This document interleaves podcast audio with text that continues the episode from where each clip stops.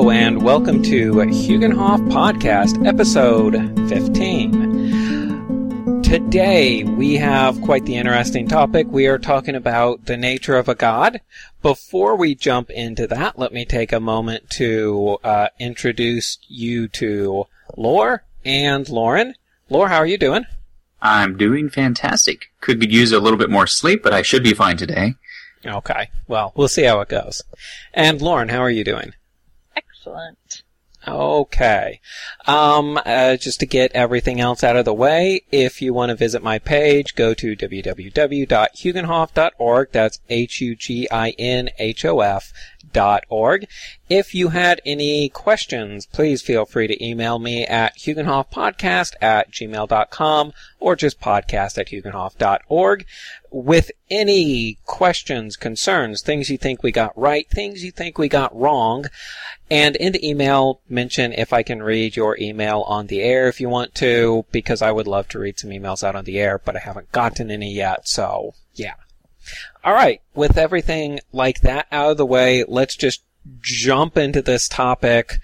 Um, so the question is, what is the nature of gods? I suppose we could say, what is a god to you?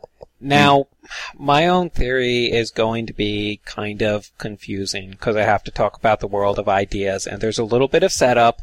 For that reason, I'm going to go last. Um, Lore, do you have some preliminary what is a god? It's kind of a big question, but some preliminary what is a god for you things to say, I guess. Okay. Well, again, the thing is, I also have the world of ideas uh, as a thing as well. So it will be also confusing, perhaps, without a bit of setup for that. Um, but number one, we are an interesting kindred. Uh, we all look at the gods very differently, as you'll see as we continue this conversation.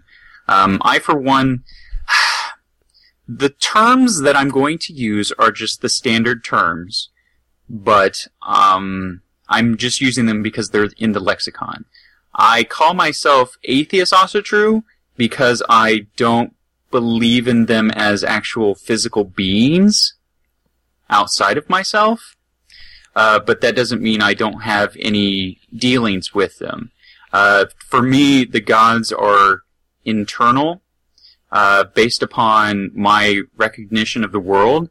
Uh, they can grow and be more because I continue to learn more and more about them, and and I don't say they're absolutely internal just for me. Uh, they're internal for all of us, and we just spread those ideas through through books or conversations and everything like that. And but they reside in all of us, and you and how I get in touch with them is just to read more or get into a meditative state where I can find that specific uh, piece that I recognize as them within myself, and I communicate with that. Um, to me, I, I, I find them a very personal uh, God, but I don't limit it to say that uh, there are, there's only one way to look at it. There's only one fragment, or there's only one facet to them that is only, let's say, Thor. Thor, the way I see it, is the only Thor there is. I don't see it that way.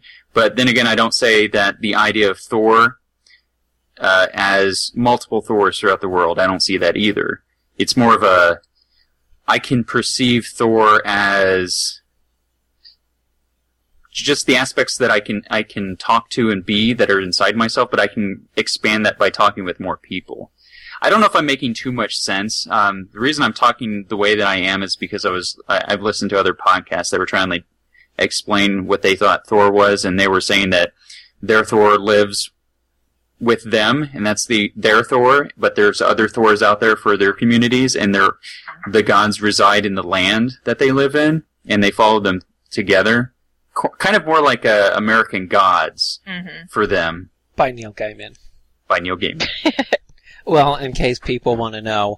Um, and that's a different idea than I have too. Um, now, Lore's idea of the gods and my idea of the gods are, are not exactly the same. One of the things that we really stress in the Huginhof kindred is there are multiple ways to view the gods, and each person's interpretation of the gods may be different. We need to have some common ground, obviously, so we all agree that there are gods, but what gods mean is sort of a personal question that you have to figure out on your own. And I can't tell you the gods do or do not exist this way or that way. Um, but you know the, the the nature of the gods. You know, we all agree there's gods, but we think of them in very different ways. And I guess the other thing that holds us together is, you know, when you read the lore and stuff like that, there will be certain morals uh, that come up, and for the most part, we agree on those morals. The wanting to be smarter, wisdom is a good thing, mm-hmm. or intelligence is a good thing, is one thing that we share. Um, uh, don't break people's autonomy.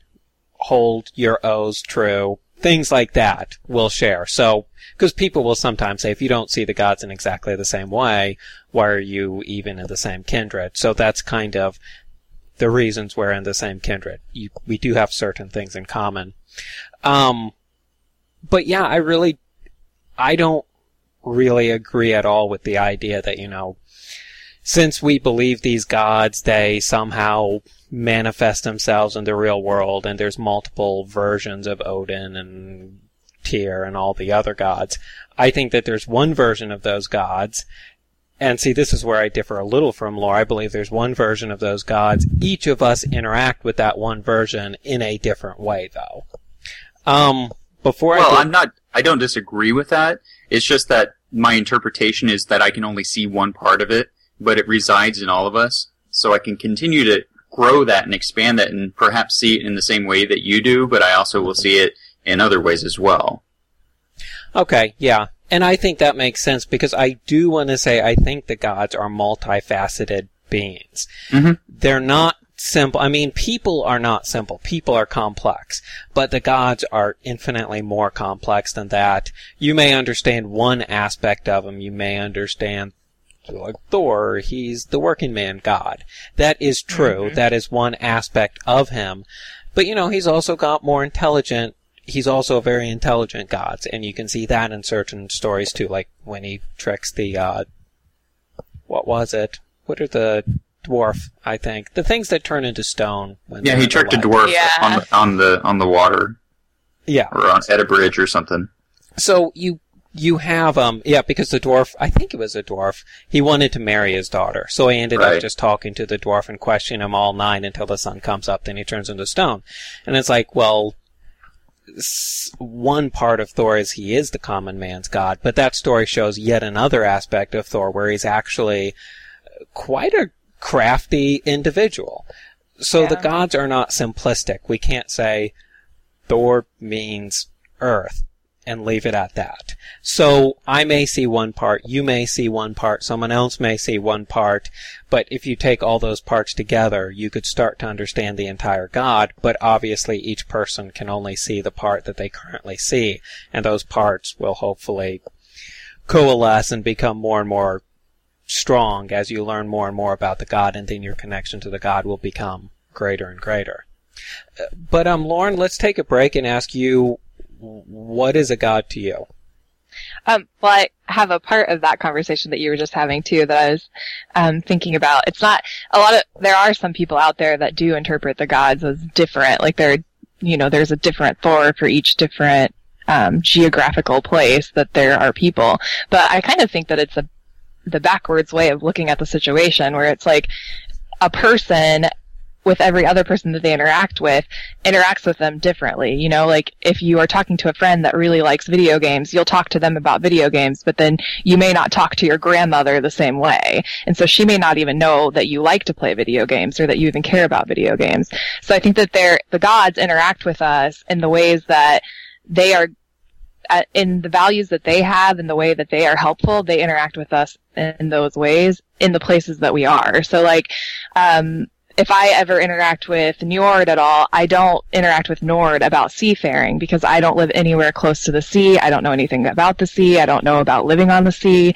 But I could interact with Njord about crops or about, um, I mean, we live in a really big agricultural area. So I think that the gods interact with each different, you know, culture of people maybe differently, but that's because of the needs of those people. It's not because it's a completely different God. If that Yeah. makes sense. I actually really like that because my mom probably doesn't even know I watch Doctor Who. But all of my friends, you know, uh, Lauren, Lauren, will talk about Doctor Who a decent amount of time. And, you know, if, if mom, my mom saw me talking about Doctor Who, she'd go, "Oh, that's not Byron. He never talks about that. Right. Um, so yeah, that's, that's a really, that's a really good point that the gods are going to talk to us about what we care about. Just like we talk to people around us about what we care about. We don't just talk about whatever we're feeling. We need that common ground. It Makes sense the gods would too. But anyway, my feeling about it, um, it, I believe that the gods are beings outside of myself. Um, uh, behind that, I am actually not really, my arguments are not really very good because, um, I believe that the gods are beings outside of myself. But how can I, I don't really have any proof for that, except for my interactions with them, which boils down to my own personal gnosis. So, um, so for me, that's kind of where my argument ends. it's not really an argument at all because it it actually deals with a realm that's not in reality, so it's hard to put an argument into that. So Would you say physical or non-physical? Or I would say non-physical. okay.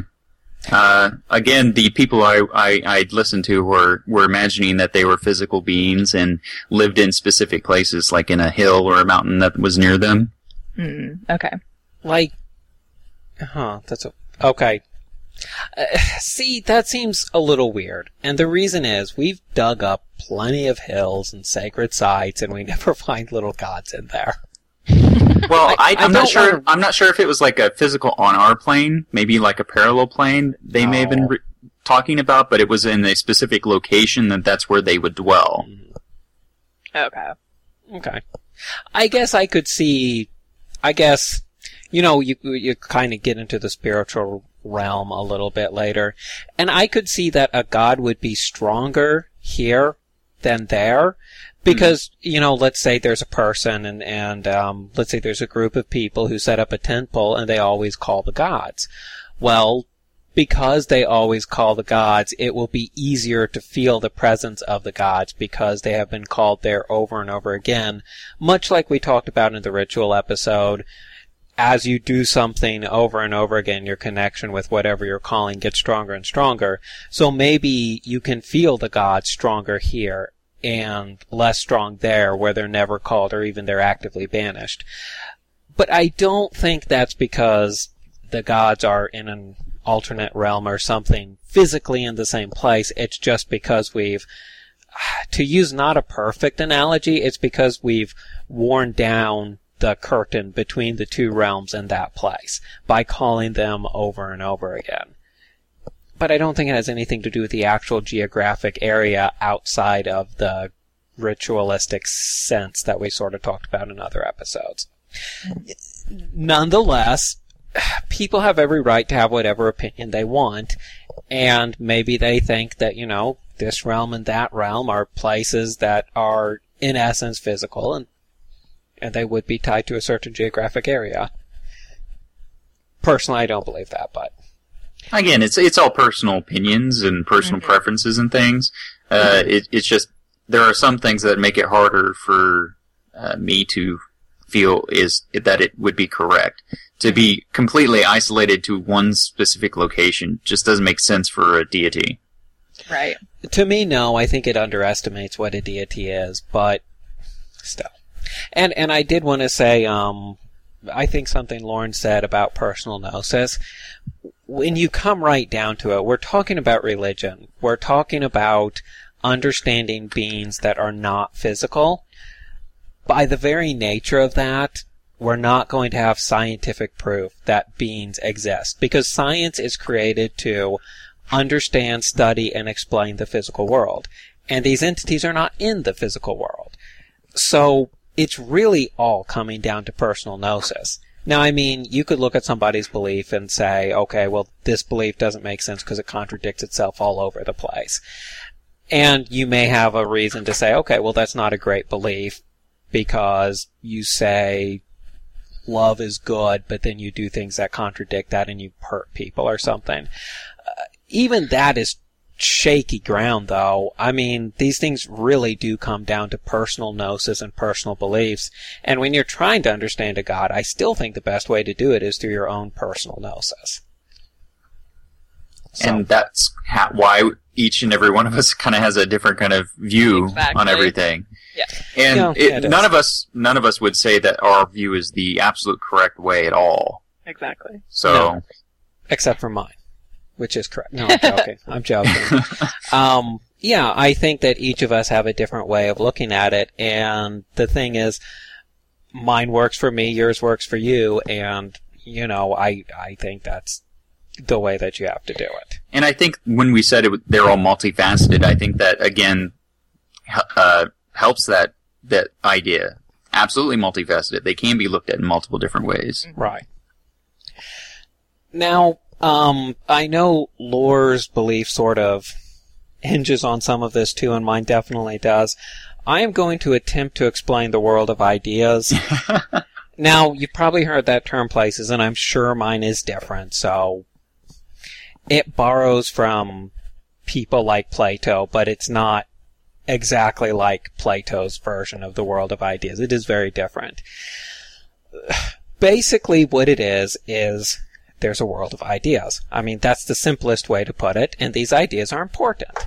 So, alright, so we've all heard the Descartesian argument that you can't trust your senses. You know, you look out the window, your eyes tell you a car is coming down the road. You watch for a little longer, it gets closer, and you're like, that's not a car, it's a truck. Your senses deceived you. Um, maybe you're walking in a hot area and you see a mirage. You're like, oh, that's a lake. My senses told me. You get closer, it's a mirage. A, a real obvious one is you're sleeping and you have a dream. And it's a very vivid dream. You see things in the dream, you hear things in the dream, you feel things in the dream. None of it really happened. It was all in your head. Your senses deceive you. The whole concept of video games are based on your senses deceiving you. They take a flat screen and make it 3D, look 3D, by tricking your senses. They make you feel like you're somewhere that you're not. So our senses deceive us. So, on one hand, now we can't even trust our senses all that well. Now ideas, alright, so let's look at something, something else about ideas. If I'm, I'm sitting in a chair right now. Why am I sitting in a chair? Because chairs are made to be sat in. Well, is this actual composition of matter by its nature made to be sat in? Well, really it's not. You could eat your dinner off of a chair. But we don't do it that way. The idea of chair makes this chair meaningful. That's why I sit in it, because chair means something that you sit in. And that goes with everything we look at. When we're looking at the top of a table. We call this a tabletop because there's the idea of the table and the idea of non-table outside of that.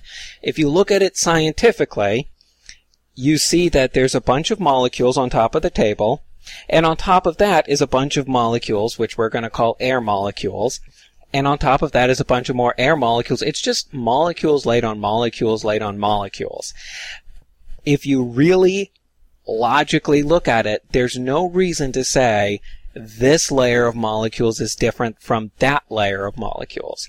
And there's no reason to say the chair leg, which is screwed onto the chair, counts as the same object as the chair, even though when the chair touches the floor, that's a different, that's a different object. So all of our objects are actually extremely arbitrary and the entire universe is chaotic. It's just a big swirl of molecules but we use ideas to impose order on the world. And by using ideas, this is a chair, this is a non-chair, this is a table, this is a non-table, we add meaning to the world and we are truly creating the world. Because the meaning we impose on the world creates the world. Because it's the only thing we can really interact with. We really do interact with our ideas. Because we are an idea, the idea of Byron is just that. It's an idea. I don't really objectively exist. You know, I sleep. I have a break in consciousness. Do I cease to exist then? Well, in some ways, yes. In other ways, no. Um, I'm just a swirl of molecules. I'm just brain impulses going out, but the idea of Byron holds me together and makes me real. So, everything in the world may or may not be physical. We don't know because we can't trust our senses. But everything in the world is composed of ideas, which impart meaning to a chaotic universe that we live in. That said, I think the gods are just ideas. I don't think they physically exist anywhere. I think they're ideas. However, since I basically just said all of the world is ideas, that doesn't make them any less real. They're still real because they are ideas just like everything else in the world. And ideas can be very powerful. Uh, one example I like to use is take Bob from China. I know it's a weird name for a Chinese person, but take Bob from China who you've never met. Has he made a difference in your life? The answer is probably no. However, take um, Luke Skywalker from Star Wars. Has he made a difference in your life? The answer is probably yes, but Luke Skywalker, quote unquote, doesn't exist, and Bob does. So we see certain ideas are more powerful even than real people. Now, I don't want to say that Luke Skywalker is a god, because that's not what I'm getting at. Luke Skywalker is an idea, and we all pay attention to him, making him a very powerful idea. Gods are a very special type of idea. They are a self-aware idea that's capable of growing and changing itself. Just like a person, the concept of Byron is a self-aware idea because I can change myself, yet also I change in other people's eyes due to my decisions and their decisions. They choose to look at me in a certain way, and I have certain actions which cause them to look at me in a certain way. The gods are self-aware ideas that I think get into our head and we see them in certain ways. And they truly are ideas, but they're self-aware ideas, so they're extremely powerful ideas, where other ideas wouldn't be all that powerful. And that's the world of ideas. Your world of ideas. That's my world of ideas. Okay, so I'm gonna first say, did that make sense? because if you guys see un- things that aren't clear, the audience will too. Is there anything that needs to be further defined in my view of the world of ideas? Well, you also started defining your idea of what a god is um, with the them being self-aware uh, ideas. And I suppose that that is what I view the gods to be. They are self-aware ideas. And my world of ideas they're not necessarily self-aware or any more self-aware than any other idea. They're just uh, conglomerations of our ideas of what the gods are, in my mind. Okay. So that's where we would differ at that point. Right, right. We have, obviously people think of the gods, which kind of shapes what they become. I think, I think the gods can direct uh, they can make choices. They can't force you to think something about them, but No. they, when you communicate with a, with a god, not, because see, the thing that is just everybody's idea of the god mixed together in one master idea of the god, that is the shell of the god. But I think there's a core to that shell which is actually the god themselves. And they have helped create that shell and they can help refine it because when I try to talk to Odin, if I've done the proper work and I've done made the ritual right and everything else, I think that Odin will actually talk to me, not just the shell, everybody's idea of Odin, which has become self sufficient, but the actual core of Odin will talk to me. And then my ideas of Odin, you know, will change and help create the shell really as something it should be. So I think we're actually talking to another intelligent entity when we speak with the gods. I'm not saying it's not intelligent. I'm just saying that we influence it more than, well, we are ideas ourselves. And, and our ideas can be passed upon among other people as well. I, I see no difference other than that we believe we have a physical body as well between the gods and us. And of course they've been around longer than we have. So And there's, there's more information there. Have a physical body. We may not have one. Uh, I don't know. I'm unsure. Um, but yeah, another thing is the idea that they're older than us. That is a big reason I like to honor the gods because they're older and wiser than us. And that's the other thing that I didn't mention. I also think they're our ancestors, but that's my own personal uh, uh, understanding of what they are. That that they're like our uh, very very distant grandparents or or something like that. So much so that they they influence the beginning of our our people, and that's why I particularly honor them because it's a part of my genetic line to honor them. I think it's very important what you said because I I do agree. I think that in the beginning of our genetic line, the gods as ideas came to us and imparted certain ideas into us, which helped us develop into who we are. And that could have even been, you know, those chance things of this molecule moved when maybe it shouldn't have, a certain DNA strand was shifted here or there. Could have been an influence from the gods. But I really think the big thing that they did is implant certain ideas in our heads. Maybe just by, you know, coming to us and saying, hey, random person who's the first of this line of people, I'm Odin, and you should learn stuff. And in that way, they kind of started our, our genetic line, I suppose. They, they really are our intellectual and physical ancestors. Right, and that's how I perceive it. Now, Lauren, did you have something to say on that? On which part? Well, any of it really, but I suppose especially the folkish part of it. How does that work? for why we believe in, for why we believe in the gods as folkish. Yeah, Well, how do you see it, see it as folkish? What is what about it is folkish to you? Well, for me, um, it, I mean, it goes back to the bit of lore that we have that, um, uh, is it Odin, Vili, and Vé? hmm and and they imparted certain things um, into us, and one of them was like our our spirit or our what I would think to be like our will. And so if they breathed that breath of life into us and they influenced our people at the very beginning, um, well, what I think are my people genetically, I could be wrong about that, but I think I'm, you know, looks like a duck, quacks like a duck. I actually I look- don't like I look- quantum, but I don't I don't like it either, but um, I am pretty sure that I'm European and um, that yeah, I guess that's how I see it, the genetic part of it. Does so that the gods kind silence. of so that the gods kind of put us on the path that we're on today. yeah, like our very ancient ancestors, the people that were just first coming to consciousness. I think, like in human evolution. Now, I do want to say that you know, uh, uh, kind of the idea that Odin uh, gave us our our spirit or whatever. Mhm. Maybe even part that may have been the beginning of our folk soul, which is passed on from parent to child. Now, you know what? Does it come from the mother's side or the father's side or what? I mean, we don't know, and it's probably not completely consistent anyway.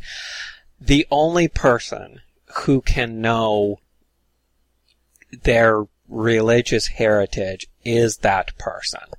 And you have problems when you know you're like, oh, that guy looks Asian, so he's not allowed to be Asatru. You don't know that. Maybe the folk soul passed from mom to dad to mom to dad to, and you know, there was a European woman and an Asian husband who got together and the folk soul passed to the kid through the mother. And then there's another Asian, uh, Asian mother and European father and the folk soul passed through the father. The thing is, you can't look at somebody and know what religion they folkishly belong to. Only mm-hmm. the person can do that because if you look at your family history and you're like, I'm this, this, and that, and maybe some other things I don't know about, when you start working with different pantheons, I truly believe that through reading reading the stories. Some of the stories will be, oh, this is a cool story. This is really neat. Some of the stories will be like, oh, this is a really cool story. You know, I bet it really happened this way. And you know, it didn't really happen that way and it's just a myth, but part of you feels like it's more real. And when you start doing meditative work with the gods, some of the gods, and you know, I think you'd contact with that outer shell I talked to, you'd be like, oh, this was a insightful experience I learned about myself. But some of the gods would really resonate with you. And I think the, the stories that really resonate with you and the gods that really resonate with you when you're doing your personal research and meditative work, the part that's your folk soul will be resonating with them. And if you work with multiple pantheons relatively quickly, I think you will just instinctively know that these gods rel- these gods resonate with me. Their morals make more sense to me. That's another big one. Their stories make Mhm. sense. They make sense. Their morals make more sense. Um, so a big moral in Asatru is uh, uh, always questing after knowledge, as I'm sure it is in other religions. That resonates. I think that's a big one for us because I think that resonates with all of us. Like, yes, knowledge is huge. We must learn more about ourselves and the world around us. That's part of how we know that this is the folkish thing we, we should go to, more than just what we look like. There's deep personal resonances with certain pantheons. And I, I do think that's where you should kind of make your decision as what pantheon to go with. A little bit of a tangent, but I wanted to say that. Well, it also kind of will help you understand how you perceive uh, what the gods are. I think when you're Yeah. studying everything, just uh, if if if you are a monotheist, you'll know immediately after reading everything. Right. Well, yeah, I mean, if you read the, you know, let's say you're studying the Bible and you're like, this, you know, absolutely makes sense to me, and I know that it's airtight and absolutely true, then, you know, maybe that's the one you should go with. But I think the problem people run into is they're like, oh, well, my mom was this, so I guess I'll be it too. And they never even feel connected to any sort of deity, and I don't think Well- that's a good thing. What we're what we're doing is kind of like that, except we're looking a little further back Mhm. um, for our actual genetic ancestry, and just not what was forced upon the people. Right. Well, and that was what our great and great grandparents were. So Mhm. that's what we are. That's true, but I think the difference is we look back and decide to try this, but we feel some sort of connection. Anyway, I and know that's true. I that's know. true. I do. Um, we feel some sort of connection. Uh, You know, it's vague and hard to describe a lot of times, but we do feel some sort of Well, connection with I deity, mean- I suppose. I think that there's a lot that goes into your decision to choose what pantheon you choose, but I mean, I don't think that there, I think that there are people that are part of the Christian church that probably believe that they feel something. Um, so, I mean, it can't all be feeling. There has to be, you can be amongst a large group of people at some Christian revival and you probably feel something, but it's probably just a lot of energy from the people that you're around, but Well, that's the thing. I mean, there could be a lot of energy from the people you're around that you're Mhm. feeding off of, which would be a legitimate feeling, Mhm. but it wouldn't truly be connecting to deity. And I think the truly connecting to deity is a slightly different feeling. But if you've And it- never had that, it's almost impossible to say, well, this isn't it. And, Exactly. and, and this is why I, I say if you would want to do it singularly. Sure, once you get an idea of certain things, you might want to talk to other people about it, like we do in our Mhm. kindred.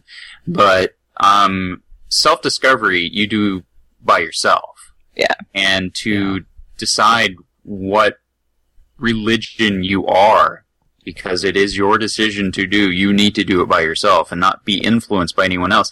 Obviously, you're going to read books that will influence you, but you get to choose those. Right. right. Well, and I think this comes up sometimes. You know, if you're a person, you're like, hmm, Asatru looks interesting. Not that this would be totally horrible and I'd look down on you if you did this, but I don't think the best idea is to say, hmm, Asatru looks interesting. Let me go to a blot with a kindred. Because there, you're gonna, you're probably gonna feel something. Maybe you won't. But it's hard to say, is this deity or is this people around you? What I would always suggest is, huh, Asatru looks interesting. I'm going to individually work with these gods and see what happens. And if you're like, oh, well, that was a really interesting experience. I want to explore this more. I think I'm onto something. Maybe I'm not ready to commit yet, but I'm sort of thinking I'm onto something here. Then go to the kindred and see, okay, now what's it like with lots of people and you know maybe you'll feel mo- nothing maybe you'll feel something if you feel something maybe keep going and then make your mind up after that but i think some individual practice just to get an unpolluted view of this these new experiences is a good idea. Now, what do you guys think of that? If you're like, huh, True, never heard that. Should you work on your own or should you just jump to a kindred? I guess Loris kind of said you should work on your own. Um, I would I would say that. Uh, the reason I know about it at all is because of you. But once you put the idea in my head that it existed as a uh, as a modern thing, because I've always been interested in the in the Norse culture and the Norse myths. Mm-hmm. Uh, the first stories I remember reading were when I was very young, and I was always very interested in in in the pantheon itself, uh, among other ones. Uh, one being Native American, and of course the the uh, Greeks. But this one always called out to me far more uh, it, it I, I, recognized it as my people and my ancestors, and that's why I continue to go into it. And uh, I think I got pointed in the right direction a couple of times uh, by you, and I, I certainly don't uh, look down upon anyone asking for a little advice now and again, but it is up to you to find that. And uh, reading the Poetic Eddas, and maybe just maybe not the Poetic Eddas themselves. Maybe that's uh, a little bit too esoteric because it's uh, written in a poetic manner, and the stories are not so direct. Yeah. Perhaps just finding the stories in a more modern language would even help. But then going back and trying to decipher what they were trying to say. Mm-hmm. Um, but no, personally, you should you should work on it yourself. Mm-hmm. And and I had told you about Asatru, and I didn't just say, "Hey, now that I've told you about Asatru, let's start a kindred." I mean, no, you was... did a lot of personal work, and you actually came to me and said, let's start a kindred. And I was like, well, yep. I'd be honored to do so. Yep. Um, and I'm extremely non-pushy. It probably loses me members, but I don't really care. I'm not trying to, you know, hit some number of I have this many members. I want people who are really interested to come. And it's a big reason why our kindred probably is small, but even the way now, if someone is interested, I'm like, okay, well, we'll have a talk. You know, I point them in the direction of the podcast so they can do that. I go through a list of questions, basically episode one of the podcast. And then what I always say is think about it, wait a day or two. If you're interested, call me back. And that's always been my policy because it easily gives them an out. And with a decision like religion, I think people deserve as many outs as they can. I'm not going to peer pressure you into joining something that might not be right for you. Right. I kind of had a different approach. It's just from my personal experience because um, I, I, also learned about the religion from um, Byron.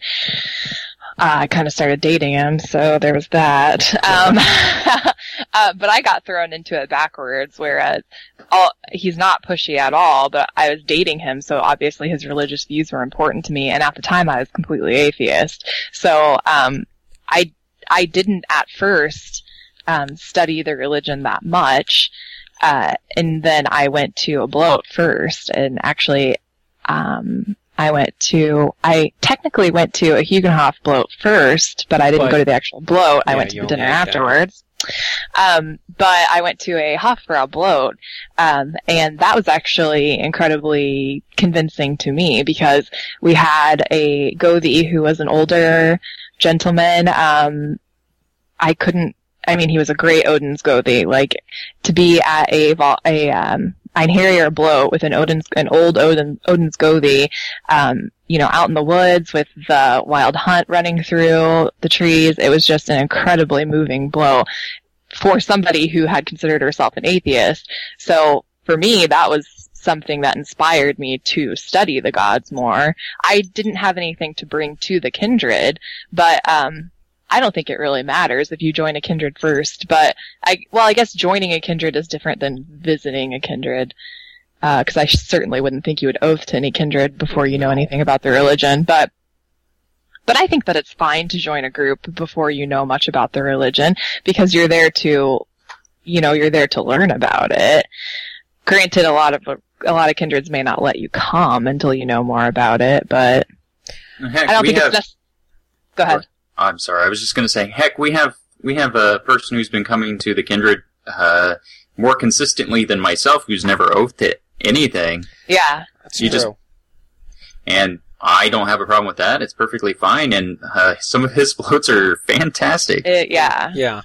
Incredibly. Yeah, and I guess it's interesting. You know, if someone came to me and is like, "I'm just learning about Asatru, I'd like to come," I I would not be like, "No, you have Yeah. to do two weeks of personal, or you know, you have to do six months of personal study first. Now, I would not let them oath. We've got rules mm-hmm. about oathing which are pretty strict, and I Yeah. think they should be. Uh, it gives people plenty of time to back out. It gives pe- it it forces people to at least be at the major blot so they hear what we're all about, which I I think is important. Um, maybe it's even a personal thing. I mean, Laura and I came from it at the angle we're going to do our own personal work first. We're going to figure out the basic structure of what we believe. Then we're going to see if it meshes up with the kindred enough that we can start coming. Whereas I guess Lauren is a little bit different. She was like, I don't know what this is, but I'm curious, so I'm going to come to a blot. I don't know. Maybe I've always liked the learn it on your own first thing best myself. That's always been my preference. Maybe that's because of who I am though, and my attitude towards learning. I, I mean, I like to learn on my own. I don't really learn in groups well. Maybe other people learn better in groups. I don't know. I would say most people learn better in cooperation with other people, uh, simply because there's not you're even on your own. You're not going to you're not going to look at everything in as many facets as it has.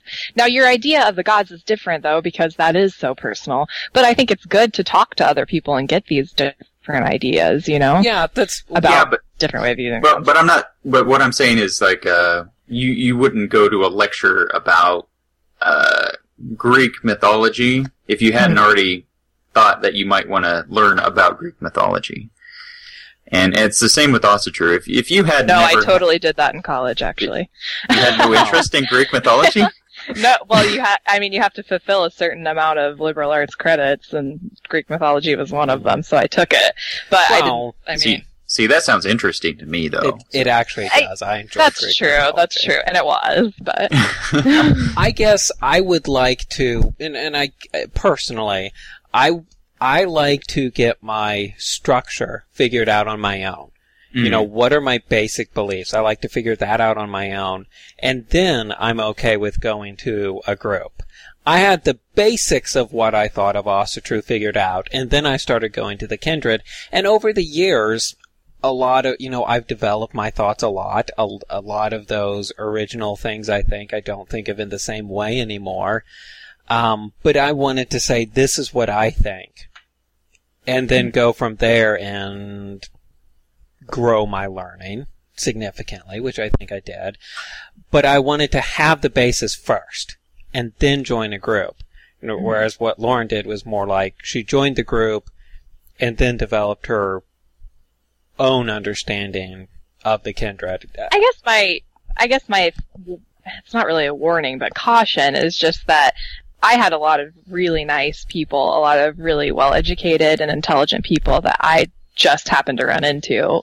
Well, I didn't happen to run into. I probably never would have started dating you if you weren't intelligent. But, um, but you and your friends, and with the at the Huginhof Kindred, and then down at um, the other kindred that we were a part of, were really kind and intelligent people that were willing to start with somebody like me that didn't know much about the religion and um you know give me their opinions and their thoughts and things like that. But i feel like there's a really common um at least in the internet heathen community i don't know if it's true at the community at large that if there are people that don't know much about it they're kind of shunned or seen as stupid. And it's not i think it's not really a fair view because they're you have to understand that this religion doesn't hasn't really existed for a very long time and that um there are going to be a lot of people that are maybe have gotten wind of the Norse gods but don't know anything about this religion and don't really know much or maybe they have really bad information from like the half price books book that they found. So I think that we need to be kind to people that maybe do want to be a part of your kindred but don't know much about the gods. And I think that we need to help teach them that. And I think that that would be one of the parts of the, not to proselytize, but be available if somebody wanted the information. And not expect them to get a lore quiz when they walk through the door. You know what I mean? I, I am going to have to disagree with one of your parts. One of my favorite books came from Half Price Books. Uh, no, I love half price books too, but and and it has my favorite title to any story in our in our uh, mythology in our in our culture, which is Thor goes a fishing. Yes, yes, my favorite title too. um, I, now, now I want to say I agree. If there is somebody new to the religion, we should absolutely be friendly to them, and especially on an internet community because that's where you go to learn 1st You know, you Google it. Then, if you're interested, you might buy a book, and then you might join a kindred. But ev- even on the kindred level, again, if somebody comes to the kindred and is like, "I'm curious about Asatru," I'm not going to give them a lore quiz. I'm mm-hmm. not going to say, "Oh no, well, I'm so much better than you because I know this arcane." I, um, I mean, okay, so I study the occult a lot, and the mo- the thing I hate about it more than anything else and I do see it come up in Asatru too, is when people quote these like arcane, obscure facts and then look down at you when you don't know what they're talking about. When hmm. they purposely talk about obscure wisdom and then laugh when you don't know what they're talking about. I think it's anti it's it's not productive. It's it's just arrogant and stupid. Because if the only way you can outsmart somebody is by looking up some obscure fact, that, that doesn't really mean you're smarter. That means you're just a. Ah, I said family podcast. It means you're just a jerk. There's Now, another word I would use. Um, I think that we should, any opportunity we have, try to explain what are the gods and do it in a friendly way where the people can understand. I, I absolutely agree with that. Now I have a question. Now you you both have more experience uh, going to other kindreds than I do. Um, I, I'm not sure if you went more to, to more than just the one. No, not really. But um, as we are speaking about how we perceive the gods, Mhm. how accepting are they to different versions of your perception to the gods? Is, I'm, I'm assuming it differs from kindred to kindred, but like I'm not sure how my personal viewpoint of the gods would fit in with any any other kindred, since I claim to.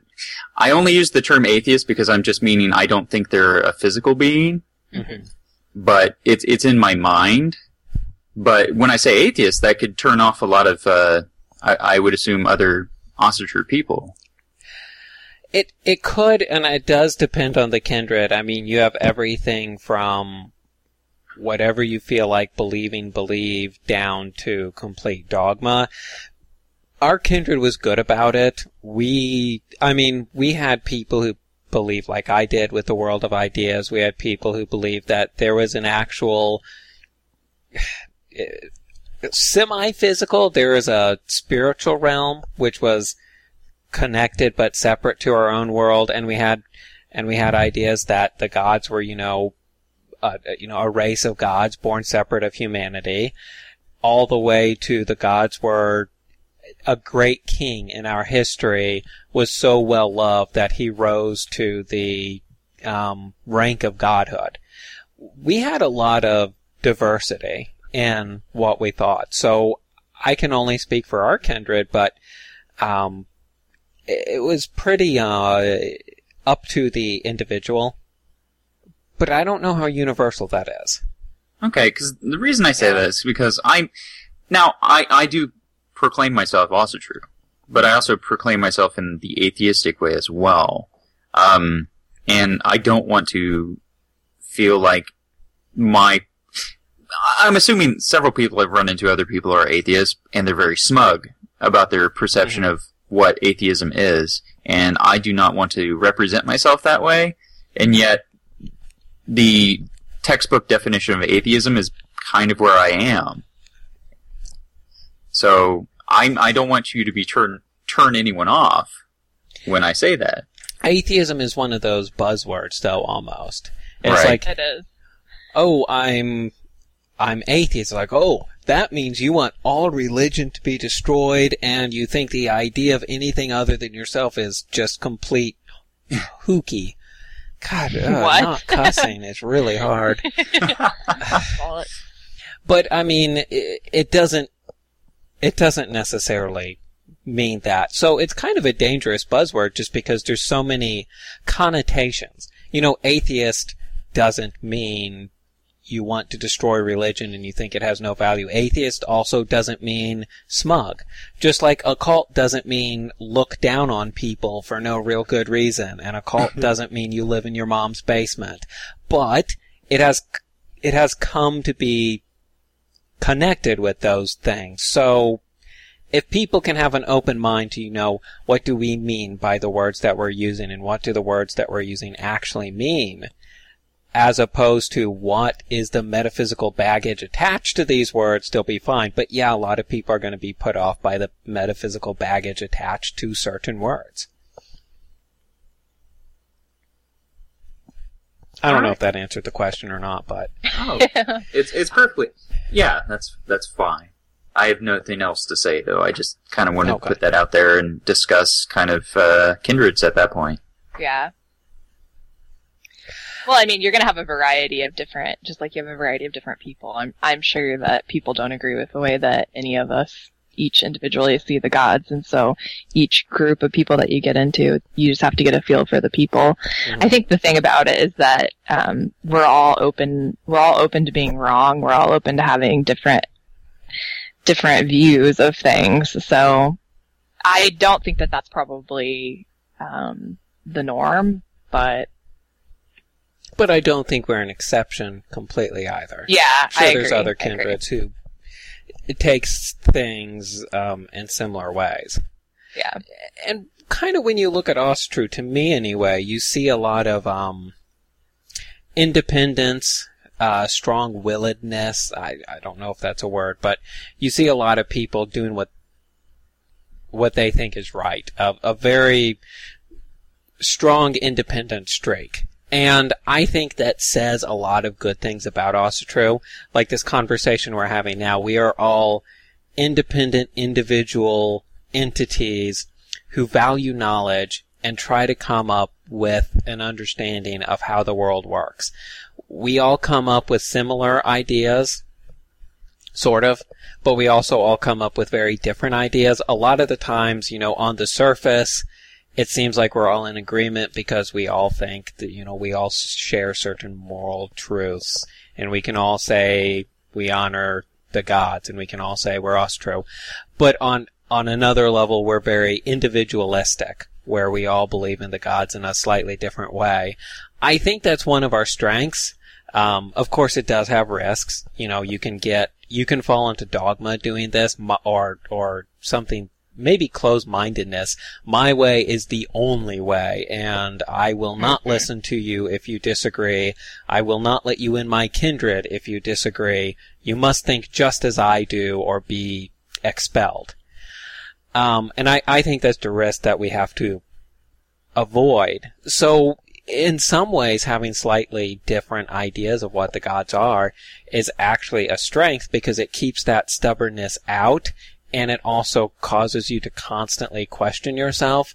And it's in many ways ingrained in Asatru with this idea that A, knowledge is important. If knowledge is important, you're always going to be thinking and no two people will come up with the same idea if they really examine it. And, and B, there is an individualistic determined quality that comes up in the lore and the sagas both that makes us think I'm not going to cave to the first thing somebody else says. I'm going to stand by my beliefs. Uh, you know, unless there's really good reason for me to change them. I truly think that this way is actually the case.